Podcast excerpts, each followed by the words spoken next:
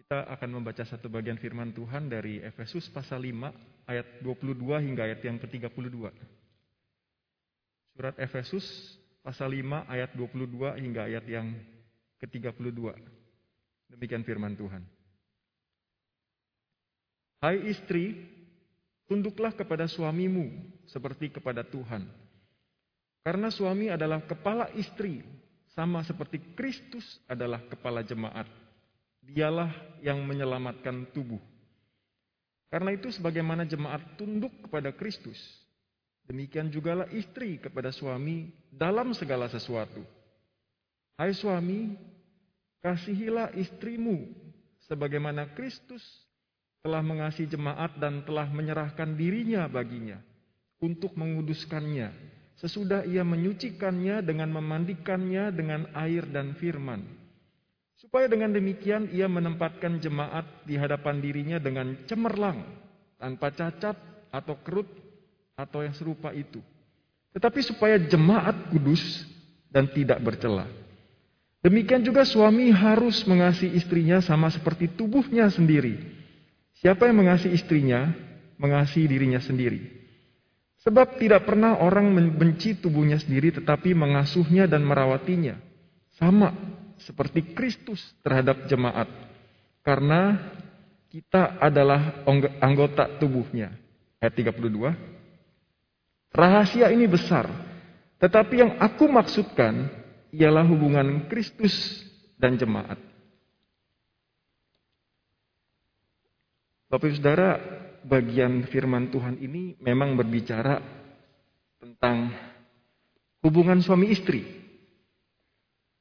Tapi kita bisa melihat sebenarnya yang menjadi analogi itu hubungan antara Kristus dengan jemaat atau suami dengan istri.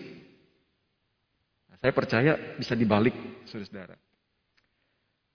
Uh, tema kita malam hari ini gereja sebagai tubuh Kristus. Ada beberapa hal yang saya coba uh, renungkan dari bagian ini.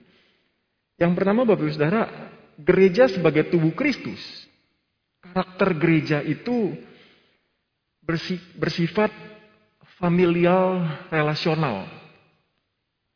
Saudara, kalau perhatikan bagian ini, analogi suami istri itu dipakai sebagai ilustrasi hubungan antara Kristus dengan jemaat atau sebaliknya.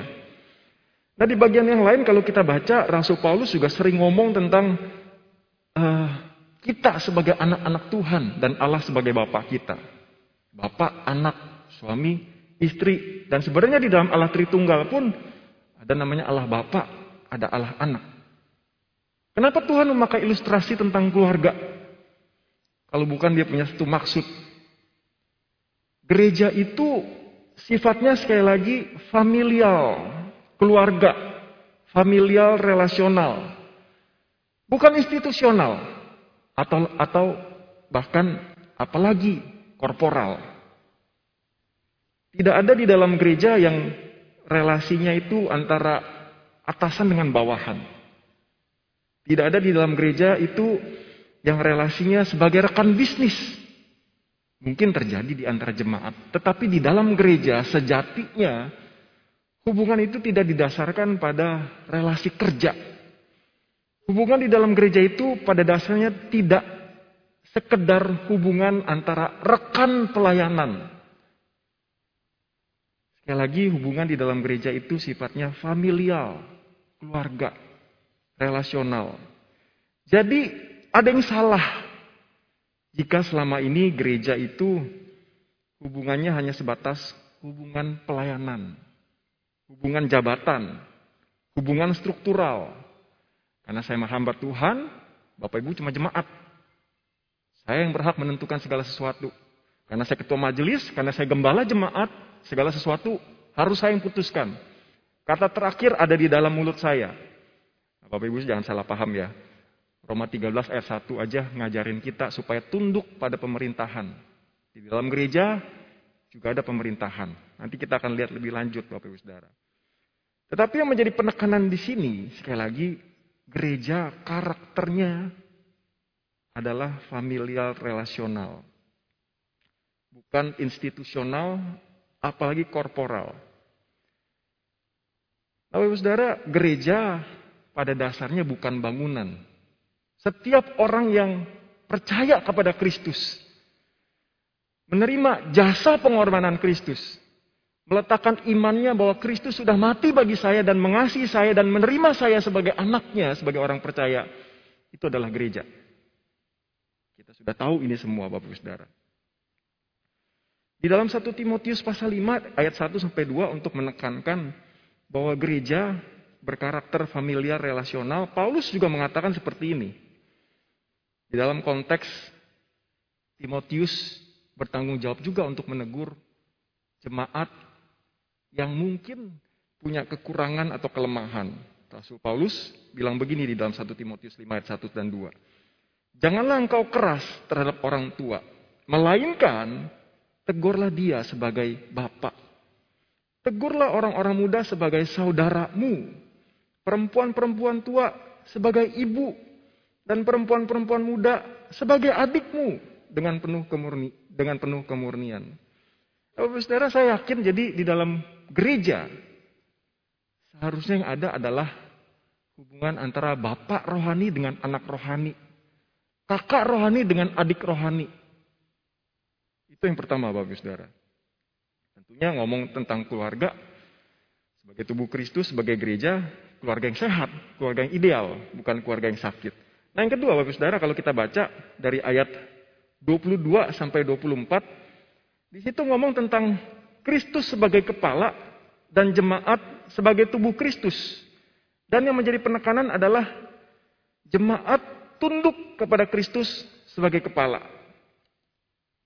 Kristus sebagai Kristus sebagai kepala berulang-ulang disebutkan oleh Rasul Paulus di dalam Kolose 1 ayat 18a dikatakan ialah Kristuslah kepala tubuh, yaitu jemaat.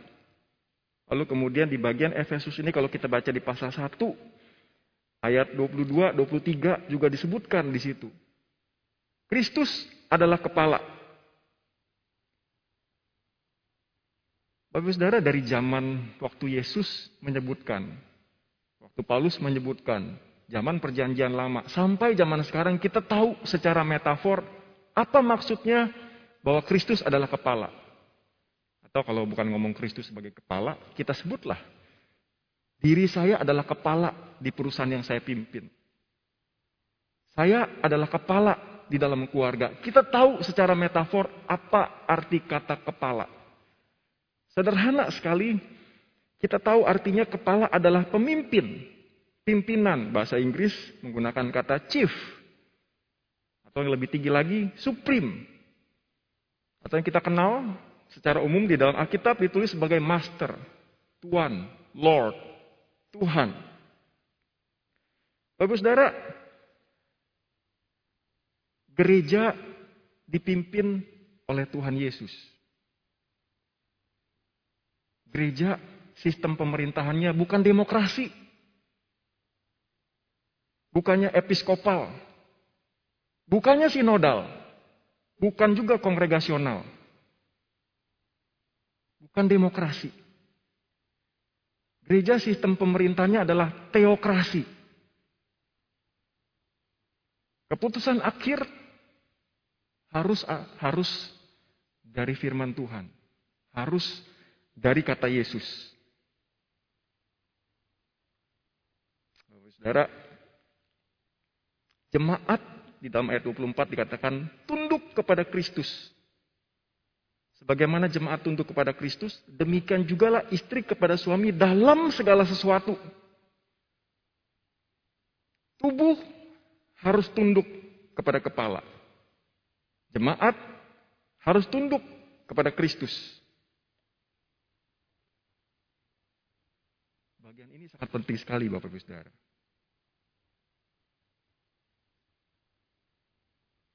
Ketika kita mengambil keputusan atau kita berpikir tentang pelayanan di dalam gereja, kita punya program yang kita pikir pasti berhasil.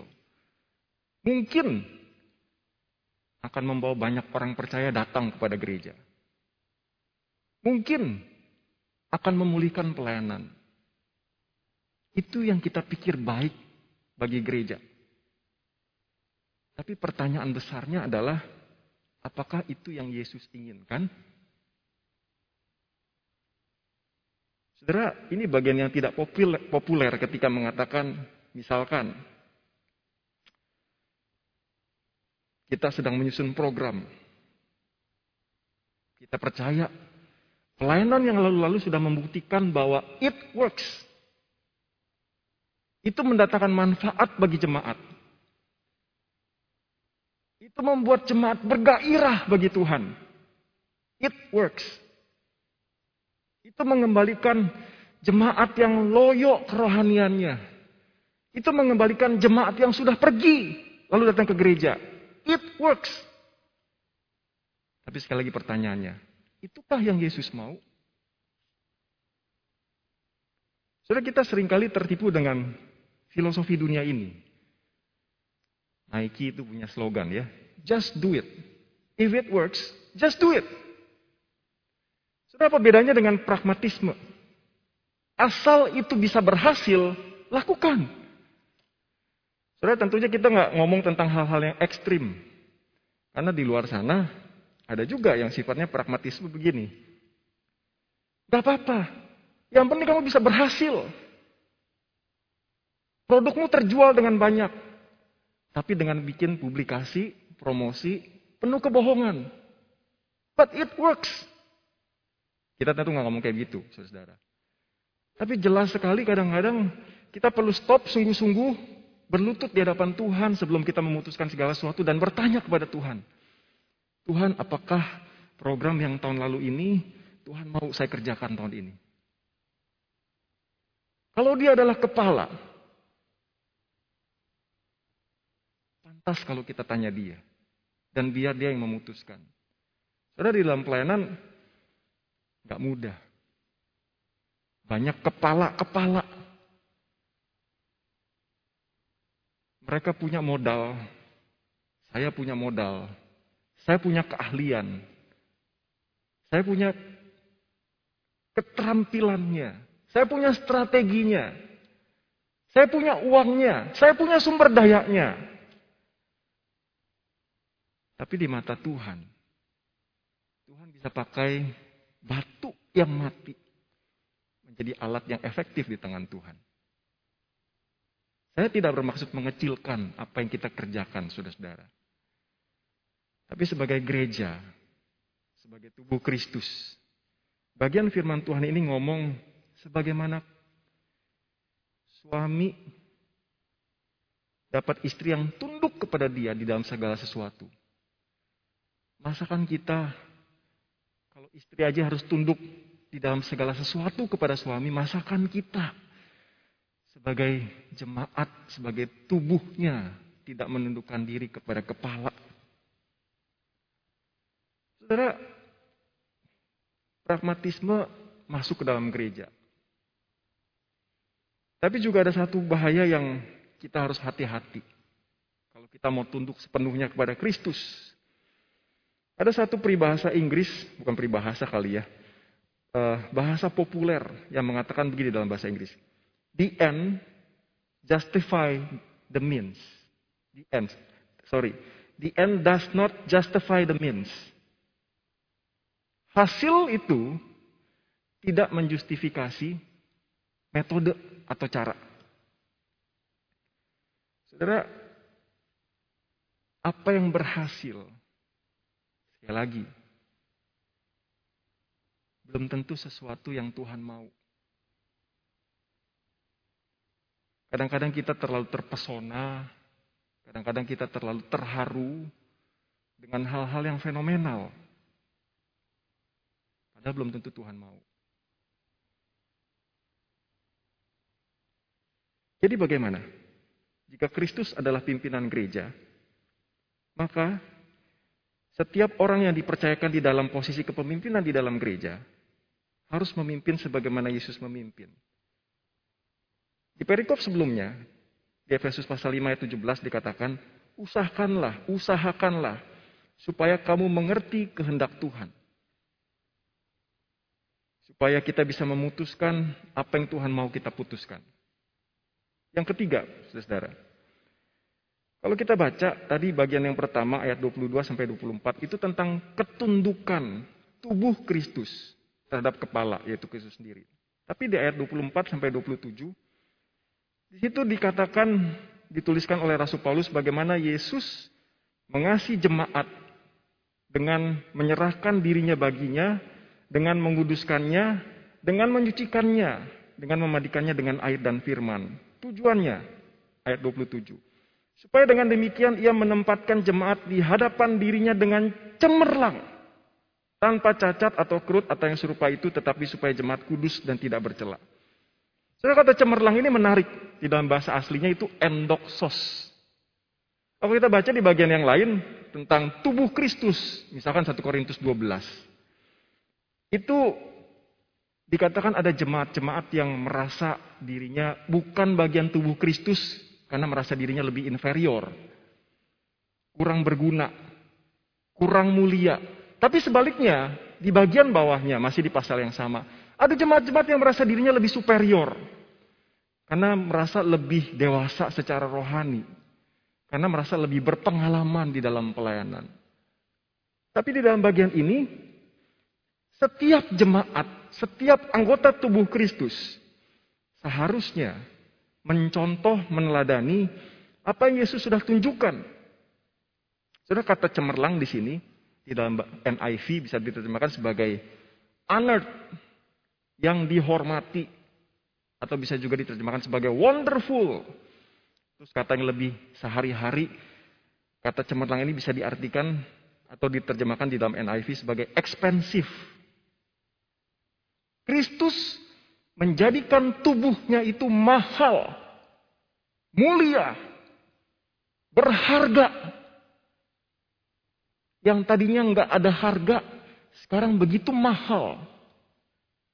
Jadi kita sebagai tubuh Kristus dituntut untuk bisa saling mengendoksos. Bisa saling mengencourage orang-orang untuk jadi cemerlang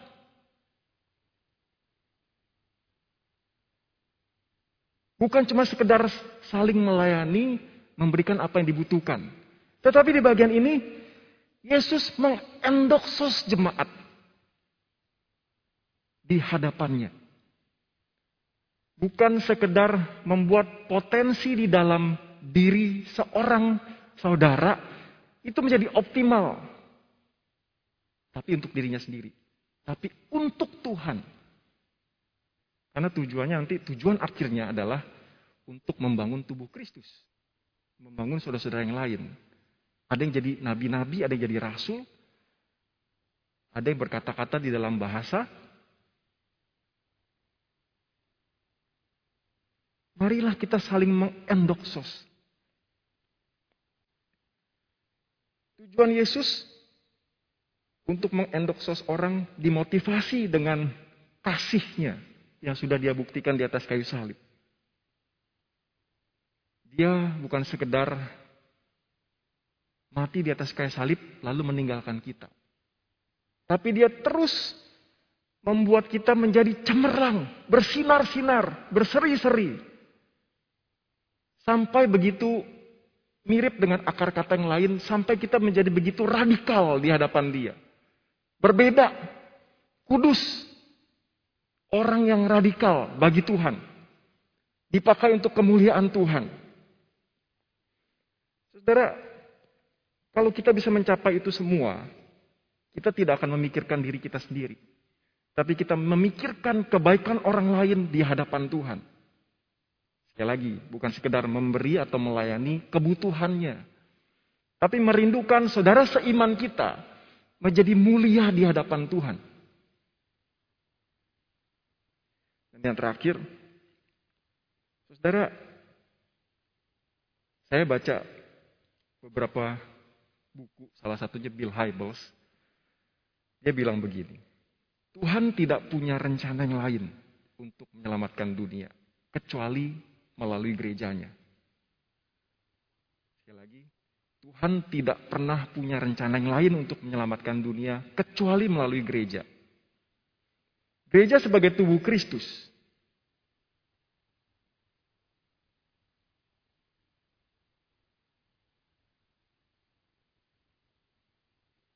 Sekali lagi karakternya adalah familiar relasional. Yang kedua, Kristus adalah kepala dan kita adalah tubuh Kristus yang harus tunduk. Yang ketiga, Tuhan mau sebagai tubuh Kristus supaya kita saling membuat saudara-saudara kita cemerlang di hadapan Tuhan. Dan yang terakhir, Tuhan hanya mau pakai tubuh Kristus, gerejanya untuk melayani dunia. Jadi marilah kita orang-orang yang sudah dikasih Kristus melakukan apa yang firman Tuhan katakan kepada kita malam hari ini. Mari kita berdoa.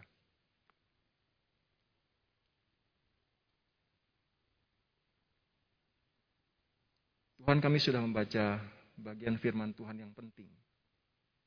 Kami memohon pertolongan Tuhan supaya kami sanggup untuk melakukan firman Tuhan. Bagian firman Tuhan ini singkat, kami baca dan waktunya singkat, kami renungkan. Tapi Tuhan Engkau yang sudah memberkati GKI Greenfield sampai menjadi gereja yang sebesar ini. Tuhan Engkau pasti punya rencana yang di luar bayangan kami. Tapi sebesar apa pun rencana Tuhan, kami memohon Tuhan, supaya kami tidak mengambil jalan kami sendiri, tapi kami tunduk kepada Kristus sebagai kepala kami. Kami percaya ketika kami tunduk, taat, melakukan apa yang Tuhan mau, maka Tuhan, berkatmu atas gerejamu akan terus mengalir. Dan kami akan memenuhi panggilan kami menjadi garam dan terang dunia. Terima kasih Tuhan. Di dalam nama Tuhan Yesus kami berdoa. Amin.